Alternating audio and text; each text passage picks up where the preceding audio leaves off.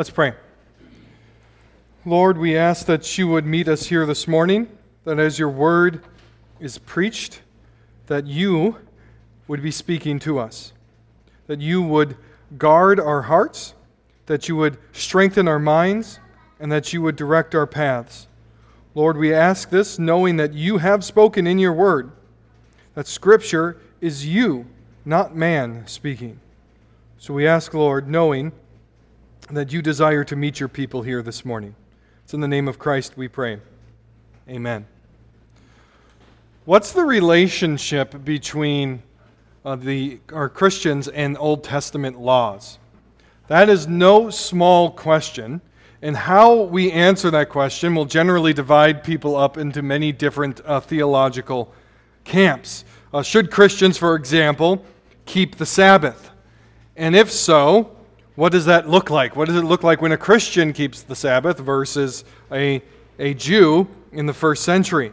What about the laws about not eating certain types of food like pork? I myself love bacon, especially on my cheeseburger.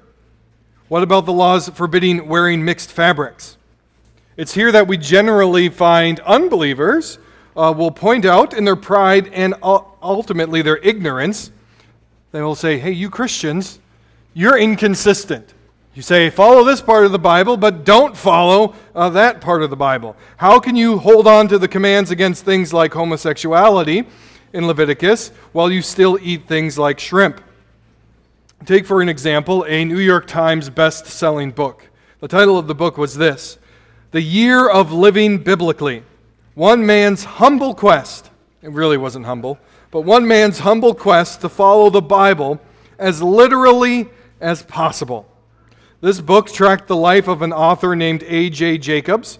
As he grew a beard, he ate kosher, wore single fabric clothes, and did so many other things. And all of this was done in some tongue in cheek manner to grind his axe against Christianity and to show how absurd these Old Testament laws really were. These laws are ridiculous. How could anybody keep them all? How uneducated must people be to follow Scripture? But I posit to you that as complicated as the Old Testament laws were, that our laws are actually far more complicated than anything you will find in the Old Testament. I remember one bill that passed Congress once. They put it on a, uh, on a dolly, and it stood as tall as me.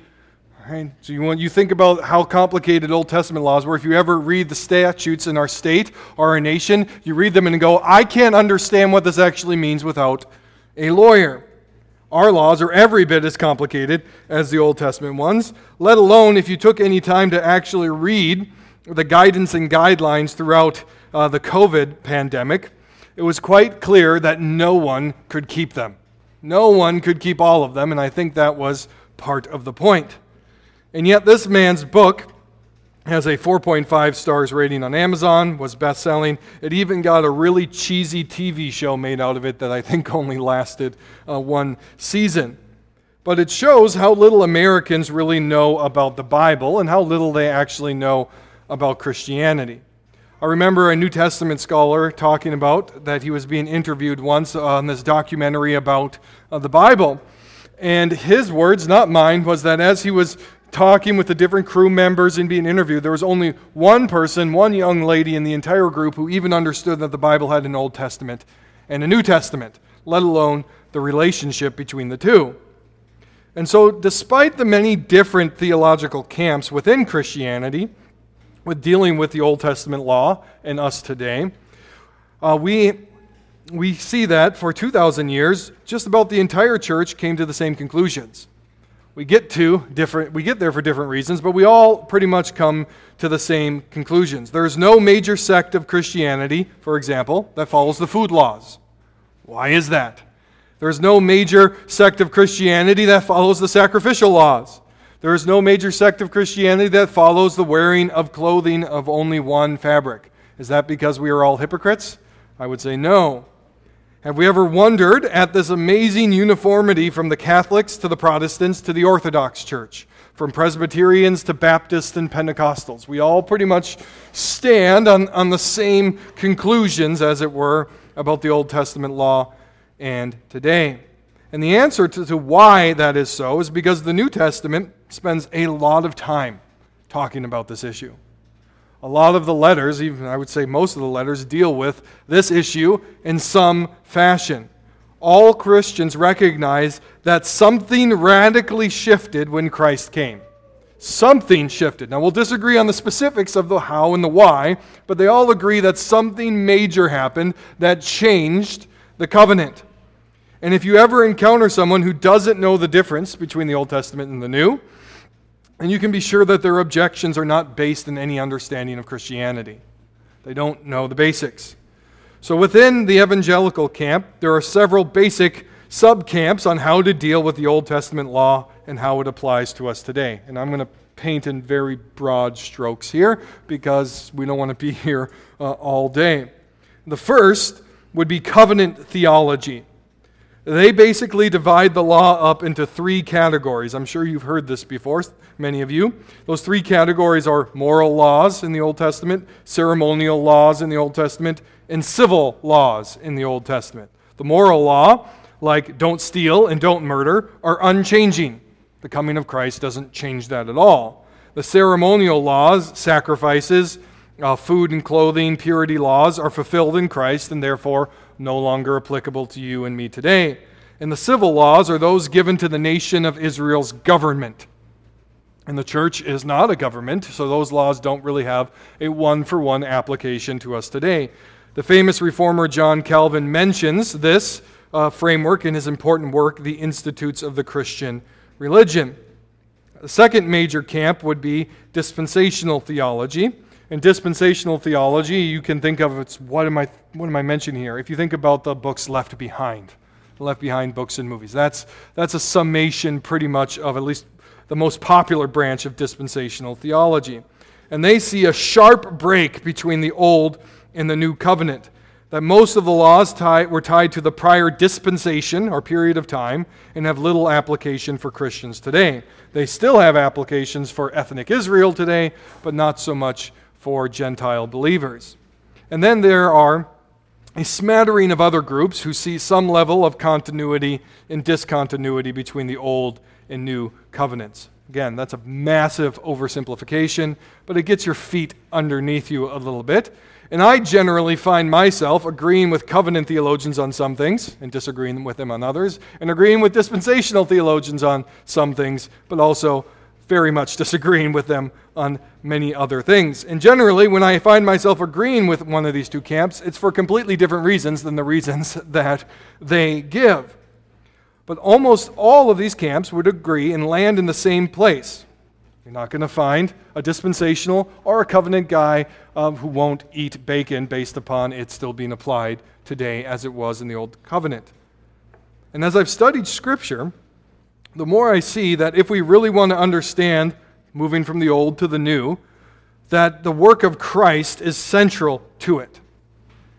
Any and everything that you bring over from the Old Testament has to be worked through Christ.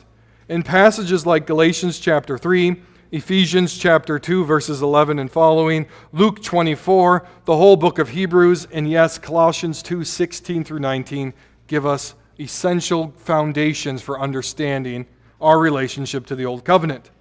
Paul explains here that what has come before are shadows, and that what we have in Christ is the substance of those shadows.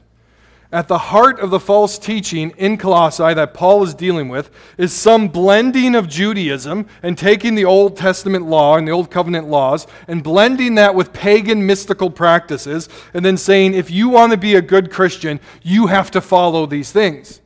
And Paul comes in and says, No, you don't. That's not how it works. The substance belongs to Christ, the substance has come.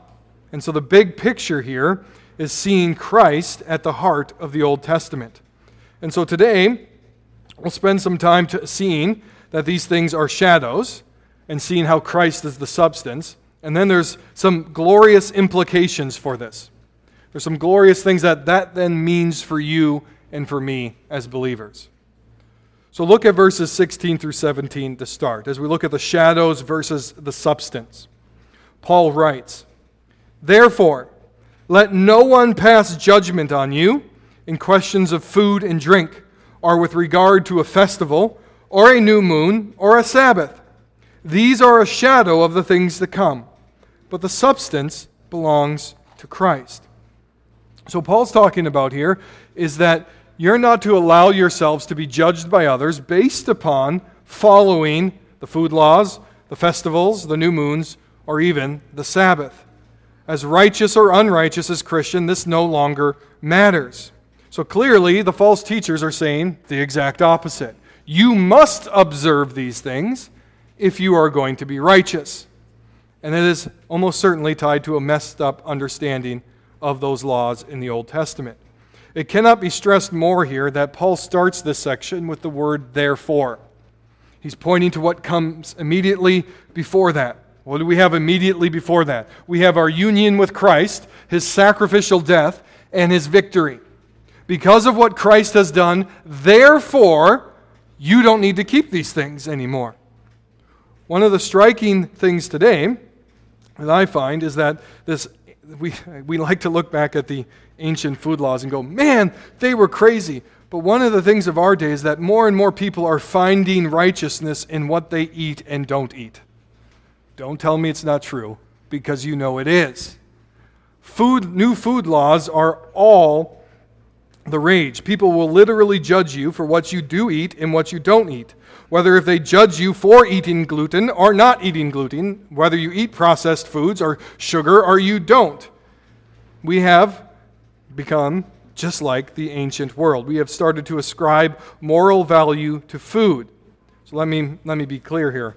I really don't care if you eat gluten. I don't care if you don't eat gluten.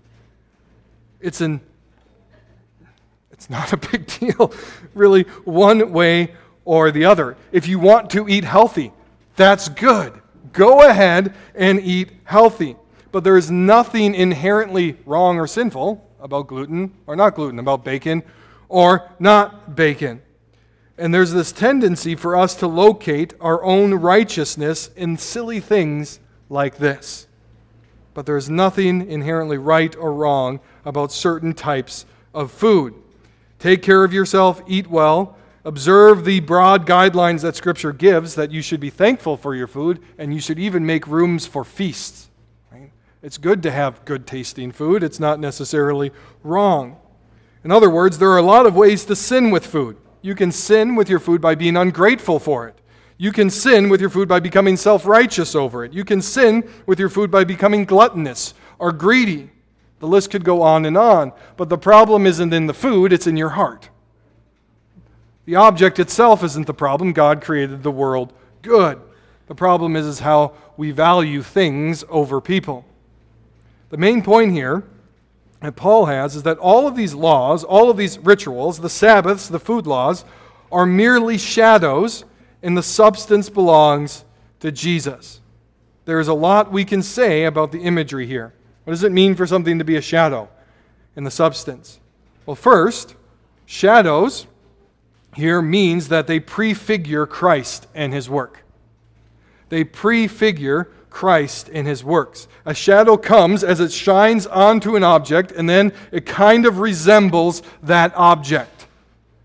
And here, the shadows in the Old Testament resemble Christ. Second, Paul means by shadow here is that they're temporary. The shadows were like a foreshadow in a story. Not only do they point forward, but they're not meant to last forever. They're intentionally temporary. So, as important as the Sabbath was, and as important as the food laws were in that covenant and in their proper time, they are no longer that important because the fullness, the substance, has come. The problem is, especially here as physical and religious beings, we like to hold on to those things because we can touch them, because we can control them, because we can feel them in our hands. We don't want to let go of the shadow. We see this, I think, in two different ways with those two major camps that we talked about. Covenant theologians tend to want to not let go of the shadow of the Sabbath.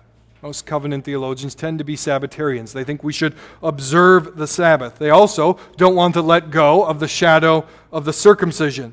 They think it's picked up and transformed in baptism, but they don't want to let those shadows go. Dispensationalists tend to be overly obsessed with ethnic Israel.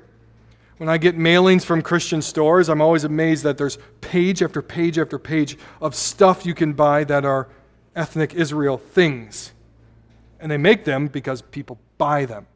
There's nothing, again, there's nothing wrong in the object. If you want to own those things, I don't care. But it does say something about a theology that tends to treat the shadows as the substance and the substance as the shadows. That's not good. The Old Testament shadows are shadows that point to Christ, who is the greater reality. And sometimes dispensationals act as if Christ is the shadow and the substance is actually Israel and their rituals. And that can be a subtle form of idolatry because it displaces Christ for something lesser. Let me give you some examples here of what Paul means by shadows and substance. Let's say I went away to war and my wife Emily gave me a picture of her to remember her by as I went off to war. And that picture is a shadow of my wife. It's not my wife, it's a shadow that reminds me of her. But let's say I come home from war, and instead of embracing my wife, I will only cling to her picture. You would say, Did he get hit on the head? What's wrong with this guy? This shadow is nothing in comparison to the fullness of my wife. Or, for another example, let's say you went to see the Rocky Mountains and you stand at the base of the mountains, and instead of looking up at all the beauty of the mountains, you stared at the shadow they cast at the ground the entire time. And someone walks up to you and says, Look at the mountains. I'm like, No, I like the shadow more than I like the mountains. It's silly. But it cannot feel silly when you're doing it with religious things. And this is exactly what Paul is warning us about. My wife is better than any picture of her. The Rocky Mountains are greater than their shadows. Christ is greater than the Old Testament shadows that point to him, and so we should act like that is true.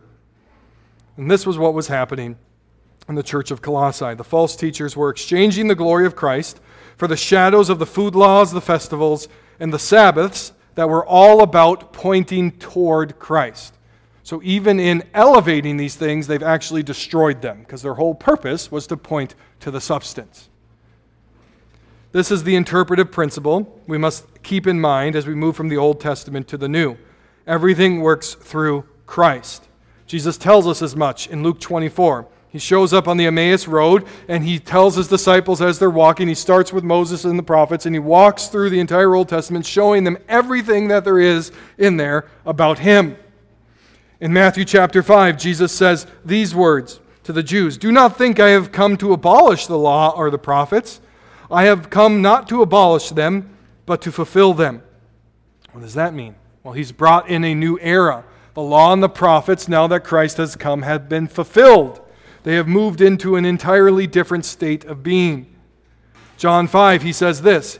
He says, You search the scriptures because you think that in them that you have eternal life but it is they that bear witness about me. If you want to find life in the Old Testament, that's what he's referring to in the scriptures there. They only have life because they point to me.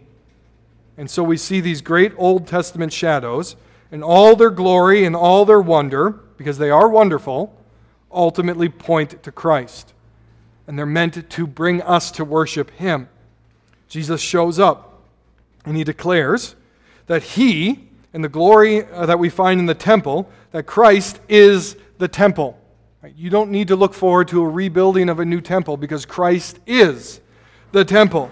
He tabernacles or dwells with man, and he says to the Jews, Tear down this temple, and in three days I will raise it up again. They misunderstood him because he was talking about himself. The temple is a shadow, Christ is the substance the manna in the wilderness that sustained the people of Israel, Christ says that He is the bread of life that has come down from heaven, and that you need to eat Him if you actually want to be satisfied.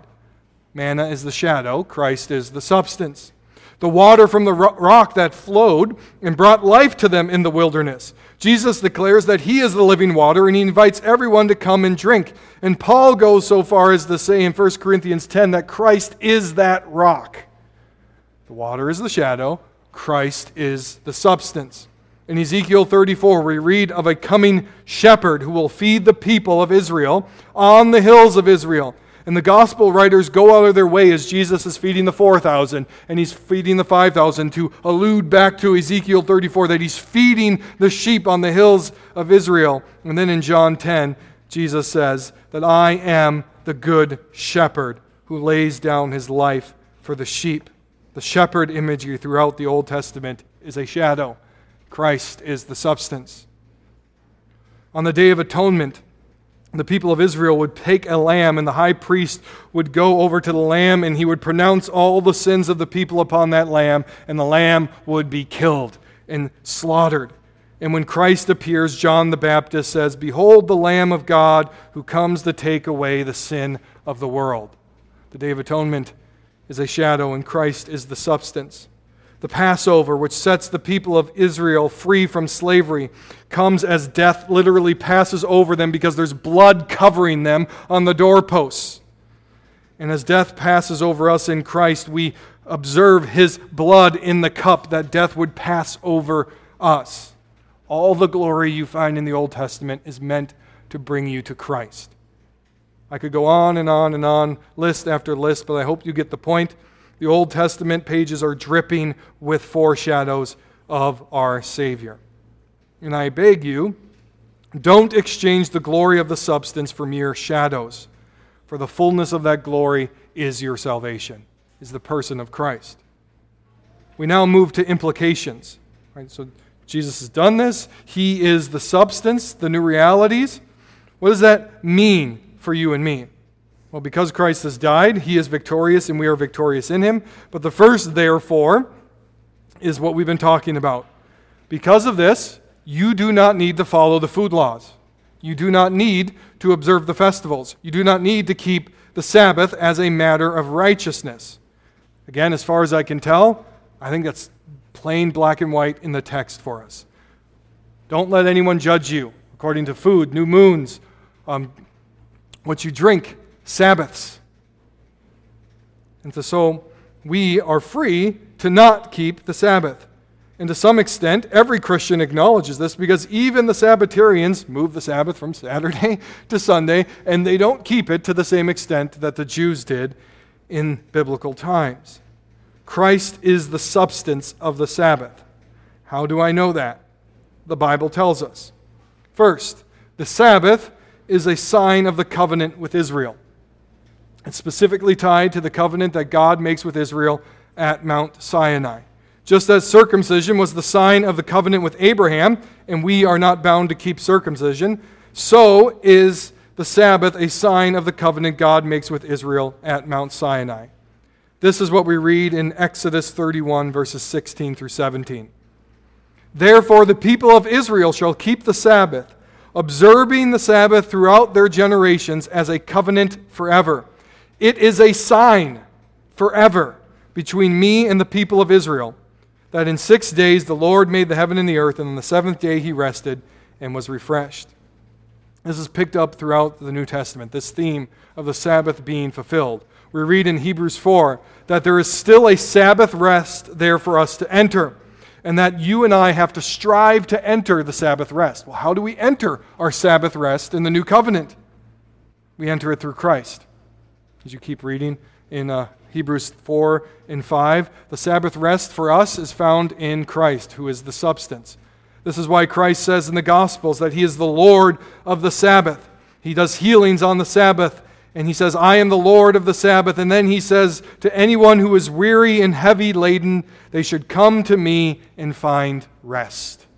The Sabbath rest we all long for is found in Christ and will be found even in more of a full way when Christ returns. Of course, there's still wisdom in God's design of creation that you don't work all the time, that you still should take a day off and not work. There's also the commands that you should be worshiping the Lord weekly. All those things still apply, but it's not the Sabbath of the Old Testament. Paul makes this clear again in Romans 14. He says, One person esteems one day as better than any other day, while another person esteems all days alike. Each one should be fully convinced in his own mind. The one who observes the day observes it in honor of the Lord. Let me put it plainly. You don't get to just make up your own mind on the Sabbath if it's still a command that you have to follow. Paul says, if you want to follow it, go ahead. If you don't, you're fine because it's no longer binding. And so we see the work of Christ changes everything. And those who want to criticize Christians for holding on to moral commands in the Old Testament while not observing food laws or purity laws demonstrate that they don't know the first thing about Christianity. They don't know the Bible really well at all. You are no longer, because you are in Christ who is the substance, you are no longer bound to keep the food laws, the festivals, or the Sabbath. The second, therefore, doesn't just stop with food laws, but Paul also says that you therefore do not need more revelation. You do not need another word from God. The substance has come. Look at verses 18 through 19. Let no one disqualify you or disqualify you, insisting on asceticism, the worship of angels, going on in detail about visions, puffed up without reason by his sensuous mind, and not holding fast to the head. There's a lot going on in that verse. Uh, the false teachers are insisting on asceticism, which is denying yourself pretty much any physical pleasure. And this was generally done in the ancient world. You would do that to then enter into these mystic experiences where you would have visions of angels. And Paul says the irony of this is, is that the more you focus on denying the flesh, the more fleshly you actually become. You become sensuous in your mind because you're obsessed with the flesh. But what I want you to notice here is the worship of angels and these individuals going on in details about visions. False teachers would harm their body, deny themselves, and then have some super spiritual experience, some mystical experience of seeing angels and having visions, and then they would go to the people and say, Now you need to live according to this vision, this word from God. And much like some of the extremes we see in, in the charismatic movement, with people wanting to appoint new apostles today or saying they have a word from God, a word from God to you, such spirituality often has more to do with paganism than it has to do with Christianity. And you, you need to hear that. Paul says that in seeking these things, these people have ended up denying the head.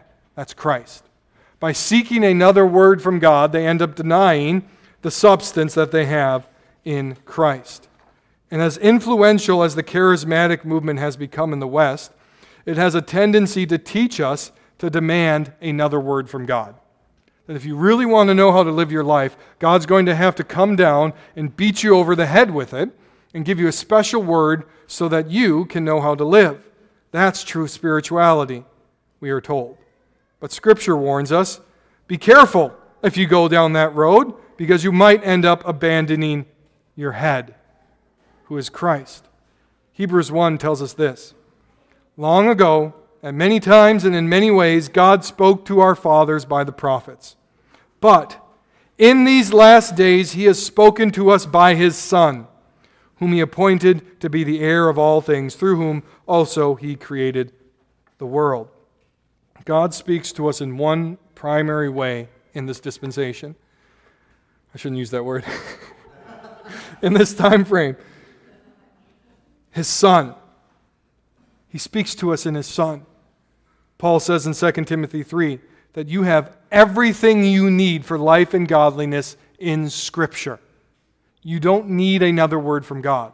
It is not a sign of you being more holy or more spiritual by having mystical experiences. In fact, all throughout church history, it is generally through mystical revelations that false teaching comes into the church. You can think of Joseph Smith. You have these revelations of an angel coming down from heaven, and now we have Mormonism. In fact, you can think of the, the prophet uh, Muhammad. An angel from heaven came down and gave him the Quran. It is through false mystical experiences again and again that false teaching comes into the church. God has given you everything. You have the substance in Christ. You don't need a new word. Therefore, one more implication. In Christ, you are secure. Look at the rest of verse 19. and holding fast to the head, who is Christ, from whom the whole body, nourished and knit together through its joints and ligaments, grows with a growth that is from God. Christ is our head, and he will knit us together and grow us into what we need to be. This reinforces that Christ is central to the Christian faith. Christ is all, he is in all, he is Lord over all, and he died for his people. This means it is not the intensity of your faith that saves you. It is not the greatness of your spiritual deeds and works that saves you, but it is the greatness of your Savior who saves you. He is the substance and the reality, and everything hinges on Him. And that is good news for us today because Christ is the creator of all and the sustainer of all. And if any of it depended not on Him and on you, we would find a way to lose it and mess it up. But Christ keeps us. So, this whole passage is a call to cling to Christ, who is at the heart of everything. To not be distracted by the shadows, but to honor the shadows as they are signals that point to Christ. To not go looking for further revelation, whether through mystical experiences or hollow and deceptive ideologies, but finding truth in Christ, in Christ alone. For he is enough. Let's pray. Lord God, we thank you this morning that you have spoken to us in your word, and that by your word we see the glory of Christ in his work. Lord, may you train our hearts and our minds not to be led astray by shadows, not to be led astray by new revelation, but to be firmly rooted in the person and the work of Christ. The one who created all things, the one who holds all things together, and the one who is redeeming all things by the blood of his cross. May that be our life's goal, our life's foundation, and our life's aim. It's in the name of Christ we pray. Amen.